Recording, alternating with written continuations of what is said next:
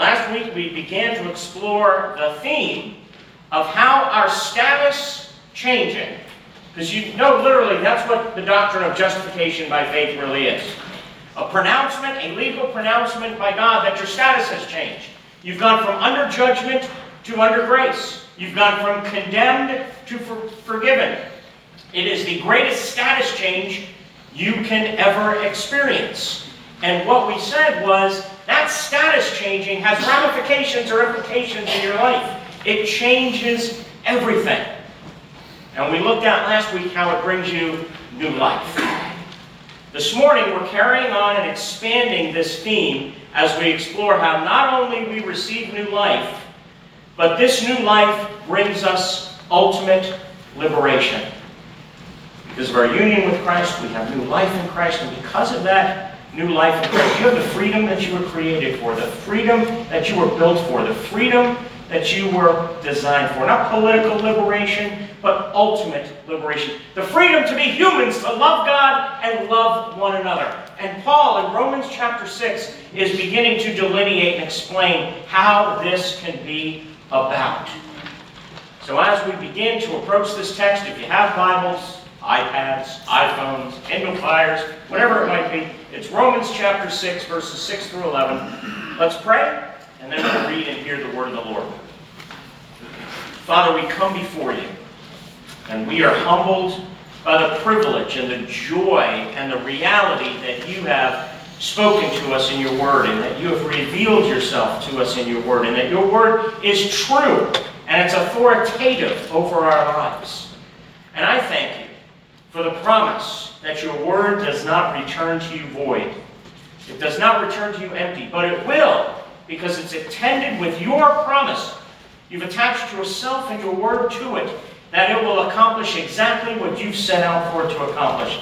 That gives me great peace, great comfort, great hope. So we hear and we approach your word asking your spirit to open and illumine our minds and our hearts for the glory of Christ. In Jesus' name, amen.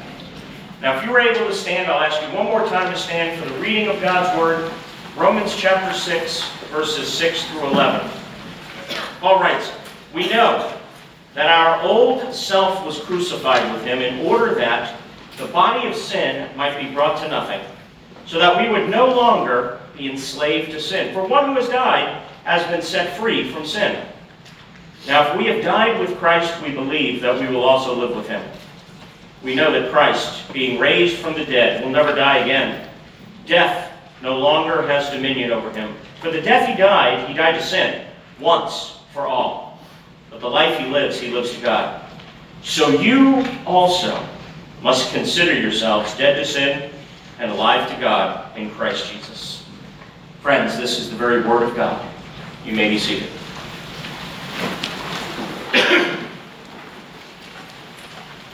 We're looking how the gospel of Jesus Christ brings us a true and an ultimate freedom. And we mentioned last week, at the close of last week, how the gospel fulfills for us a new exodus. That Christ is the true and greater Moses, the deliverer and the champion that we always needed. I'm always struck when we read the Bible. Tim Keller used to teach us, he used to say there's always two ways to read the Bible. One obviously being wrong, one being right. The wrong way is to read the Bible and say that it's about us. To look at it and say, what does it say about us? And make that the primary. Not that there isn't application, but make that the primary. It says the true way to read the Bible is to say, what does it tell us? What does it teach us about Christ? And then how do we live flowing out of that? Thought of that as an example. I don't know how many of you follow the Spruce Creek Bible reading plan, but this morning's reading, part of it came out of 1 Samuel chapter 17, which is kind of the famous story of David and Goliath. Now, the story of David and Goliath, here's the wrong way to read it. To look at it and say, we have Goliaths in our life. We have giants in our life. And if we had the faith of David, we could conquer those Goliaths. Friends, I exhort and encourage you in the greatest way I know how. Please eliminate any and all thoughts of that. That is the Bible about you. That is not how to read that story.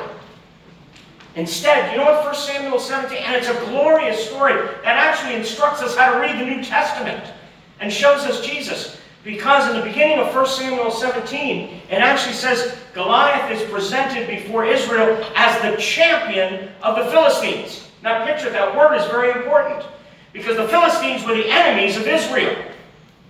And Goliath is their champion, and he's taunting and he's confronting Israel to take them down. And so Israel is looking for someone who would go up. And who do they choose? They send to the front young David, a shepherd boy. And even Saul tries to put his armor on him and says, What is all, you know, I've never worn this before. And he goes with nothing but what is sling and his rocks and all. So in weakness, the youngest of the sons of Jesse, looking like he has no chance, what does he do? He takes down Goliath. What does David represent? He represents a champion, a hero, and that prefigures and foreshadows Jesus Christ. We need to learn to read the Bible is that it is about Jesus. And so we introduced how Romans 6 through 8, Paul is telling the story or retelling the story of the Exodus. Now remember the Exodus? The Exodus is where God heard the people of Israel crying in their bondage, crying in their misery of their slavery and oppression. What did God do? He heard their cry. He remembered his covenants with Abraham. And he sent a deliverer. He sent a champion, Moses, to bring them up out of their slavery and bondage. So, as one writer says, they came through the Red Sea, leaving behind the land of slavery and discovering a new freedom. Where God led them to Mount Sinai, where they received and were given the very law of God. There they spent time wandering in the wilderness, and what did they do? They grumbled against God. It's better. Life is better in Egypt. Take us back to Egypt. But what did God do? He continued to lead them by his own presence in the pillar of cloud and fire until eventually they entered the promised land, the land of inheritance that they had been given as a gift. This writer goes on to say here in Romans, what is Paul doing? He's telling a version of the very same story, starting with this very present passage in Romans chapter 6. How Romans 6 describes how Christians come through. And remember, we said this is not water baptism, this is baptism pointing to the spiritual reality in Christ. But they come through baptism much like the Red Sea. And they leave behind the land of slavery and enter upon a new freedom, like leaving Egypt and setting off for the promised land. That's Romans 6. You're giving liberation, freedom. But you end up in the wilderness. Romans chapter 7 which wrestles with the question of what happened at Mount Sinai, the problems that resulted, leading to a strange new fulfillment of the law. Romans 8 describes the Christian life then in terms of God leading his people through the wilderness home to their inheritance, which turns out to not simply be a strip of land, but the entire redeemed creation. So, Paul, here in this section of the letter to the Romans, is saying the gospel is a new exodus. But instead of a political liberation, it is ultimate liberation. It is freedom from sin and corruption and decay and death. This is what is validated and vindicated in the resurrection of Jesus Christ. And this is the power that we are united to if you're united to Jesus Christ. So verses 6 through 11, basically what Paul is doing is restating and elaborating on the thesis that he started in verses 1 through 5. And he's teaching us about our ultimate liberation. And he does so in three ways. He does so by saying there's something you need to know, there's something you need to believe, and there's something you need to consider. Comes right out of the text, verses 6 through 7. There's something you need to know. That will lead to ultimate liberation. Verses 8 through 10, there's something you need to believe, embrace. That will lead to ultimate liberation and verse 11, which is a perfect lead into what Rick will preach in next week on verses 12 through 14. There is something you need to, on a daily basis, practice and consider and calculate. Okay, look with me at verses 6 through 7. And note, this is very not a deep outline. It's pretty simple because look at the first words of verse 6. We know, and I want to give you a clue. There's something we need to know. Look what Paul says. We know that our old self was crucified with him in order that the body of sin might be brought to nothing, so that we would no longer be enslaved to sin. For one who has died has been set free from sin. So look at this. the first words we know, Paul is encouraging the Romans to deduce certain things on the basis of the gospel. So deduce, why do you have new life? You have new life because you're united to Jesus Christ. And why does that bring you ultimate liberation? Well, first, and remember here he's restating and elaborating the argument he just previously made. He says, first, there is something to know, something to deduce from what he just said. The first thing you have to deduce is that our old self has been crucified with Christ. New life comes from union with Christ, from being incorporated into Christ, so that what is true of him, his crucifixion, his resurrection, is now legally true of you. Now, there's a lot of mystery in this doctrine of union with Christ, and I can't help but wonder do we pay enough attention to the doctrine of union with Christ? Because it is only because of your union with Christ that you are actually justified. Justification, which we've been saying and teaching, is God's legal pronouncement, legal declaration, comes because you're united to Christ. It comes by His grace through faith that what is His becomes yours. What is true of Him is true of you. Now, John Calvin, in his Institutes, and what I think are some of his most important words, said this about union with Christ. Listen carefully. He said, How do we receive those benefits which the Father bestowed on His only begotten Son? Not for Christ's own private use, but that He might enrich poor and needy men First, we must understand that as long as Christ remains outside of us and we are separated from Him, all that He has suffered and done for the salvation of the human race remains useless and of no value to us. Friends, that's radical. Because do you see what Calvin is saying? He's saying as long as Christ remains outside of us, that means you can believe certain things you can assent to certain things. You can acknowledge certain things. But if Christ remains outside of you, his benefits cannot be given to you. Which means there are implications for things like evangelism. You know, how often do we hear, or how often do we say things like, well, he or she accepted Jesus into our heart? Is that necessarily true saving faith? I want to be careful with that. You know, the reformers here were very careful that they said to have true saving faith, a faith that is by God's grace, a gift of God, and unites you to Jesus Christ so that the benefits of Christ can become yours. They said there had to be three elements to this. They said the first is knowledge of the truth, a cognitive element. The second is they said there has to be assent to that truth. You can't just know it, you have to believe it's true. But the third, and this is very important because just knowledge of the truth and assent to the truth is not enough. They said the third is entrusting oneself to the truth, where you receive and rest yourself in the hands of Christ. This unites us mystically and spiritually to Jesus Christ. And that is what Paul is teaching here. Because look with me in verse 6. He begins, for we know, and then he elaborates three things that we know. He says, first of all, we know that our old self was crucified with him. Crucified with him means that his death becomes our death. We died, we experienced legally crucifixion with Christ. Now, what does it mean the old self died? What does that mean? Well, it means that who we were in Adam. What belongs to our former self has died.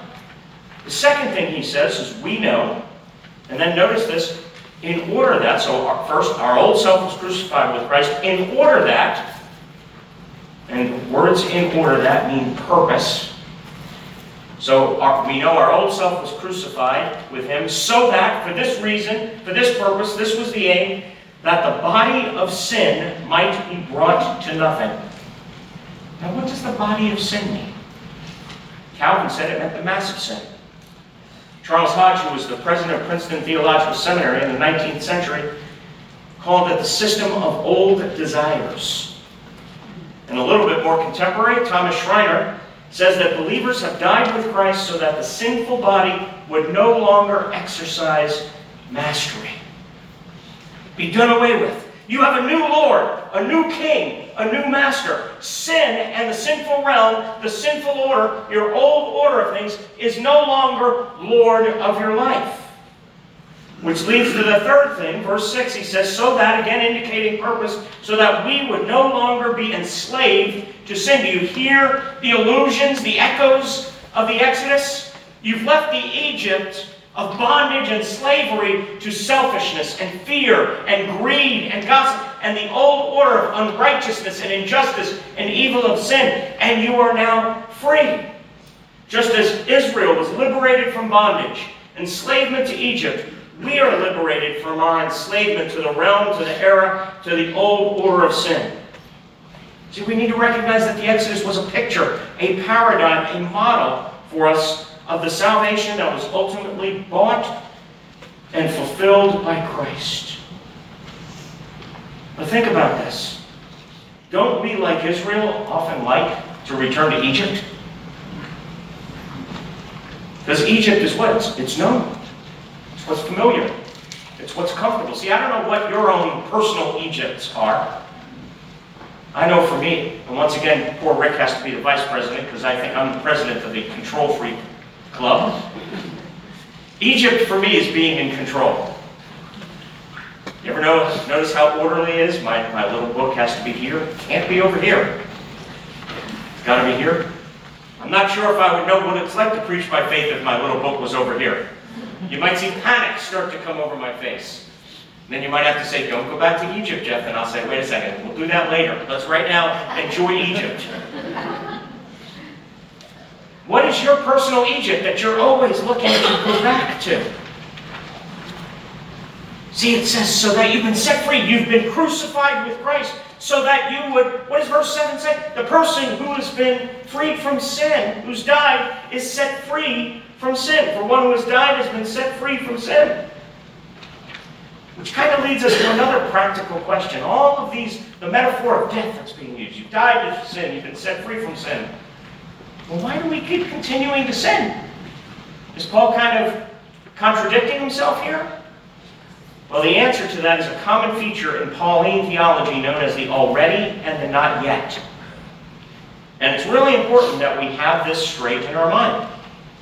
So, for example, in verse 4 that we looked at last week, Paul says, We are enabled now to walk in newness of life because of Christ's resurrection. The ruling principle of sin, mastery. We, sin no longer masters us. That is the already aspect. But since the actual physical resurrection for us is still in the future, we're not liberated in every respect from the present evil age. We still struggle with wanting to return to Egypt, with wanting to go back to Egypt. So that is the not yet. So, as commentators put it, what has been shattered is not the presence of sin, but its mastery over believers. Paul does not say that Christians cannot, in fact, sin, but that sin cannot be a ruling principle for Christians. And Paul is saying you need to know this. We know that we've been set free from the ruling principle of sin. That's the first thing to experience ultimate liberation, but it's not enough. Secondly, he says there's something you need to believe. Look with me at verse 8. It says, Now if we have died with Christ, we believe, here's there's something to believe. What do we believe? We believe that we will also live with him. Now it's very important that we understand what that we will also live with him means.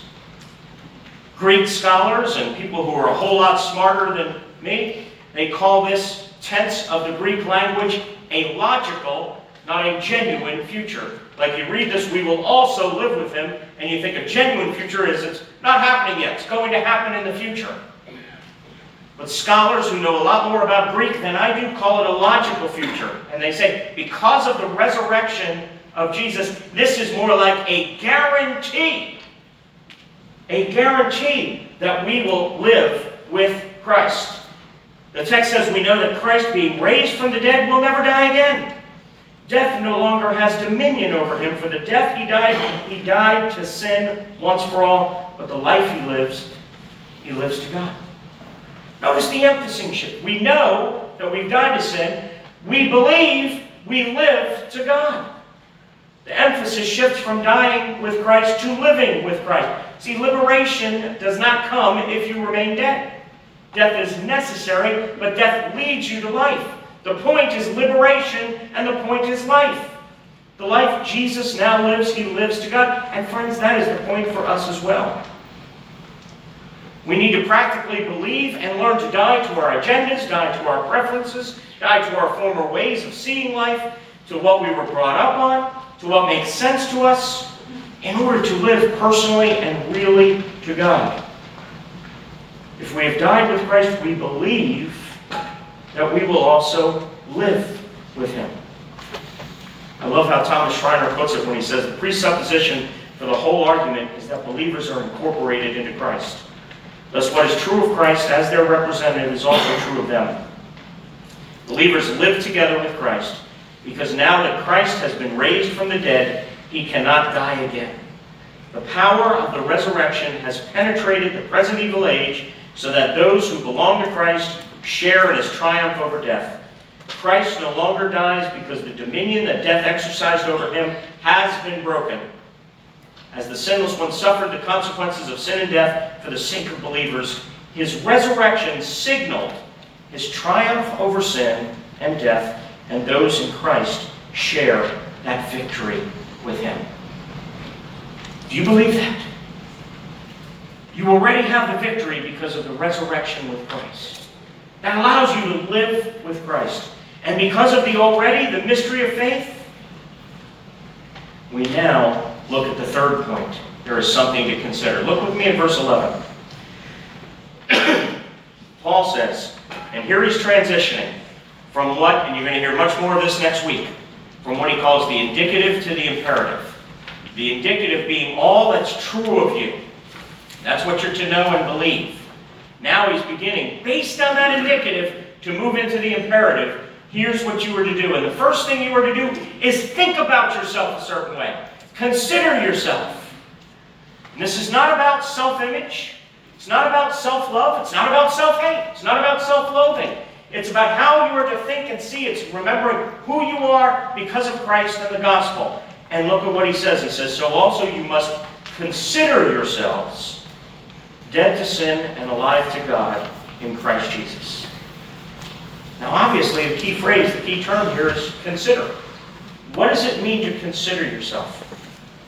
Commentators tell us that the word here that Paul is using is a word that is used in bookkeeping. It's an accounting term. It's used in calculating accounts and working out profit and loss figures. One writer says, now, of course, when you do a calculation, you get an answer which, in a sense, didn't exist before. But he says, in another sense, all that the calculation does is to make you aware of what in fact was true all along. It does not create a new reality. Until you add up the money in the till, you don't know how much your day's takings were worth, but adding it up doesn't make the day's takings a penny larger or smaller than they already are.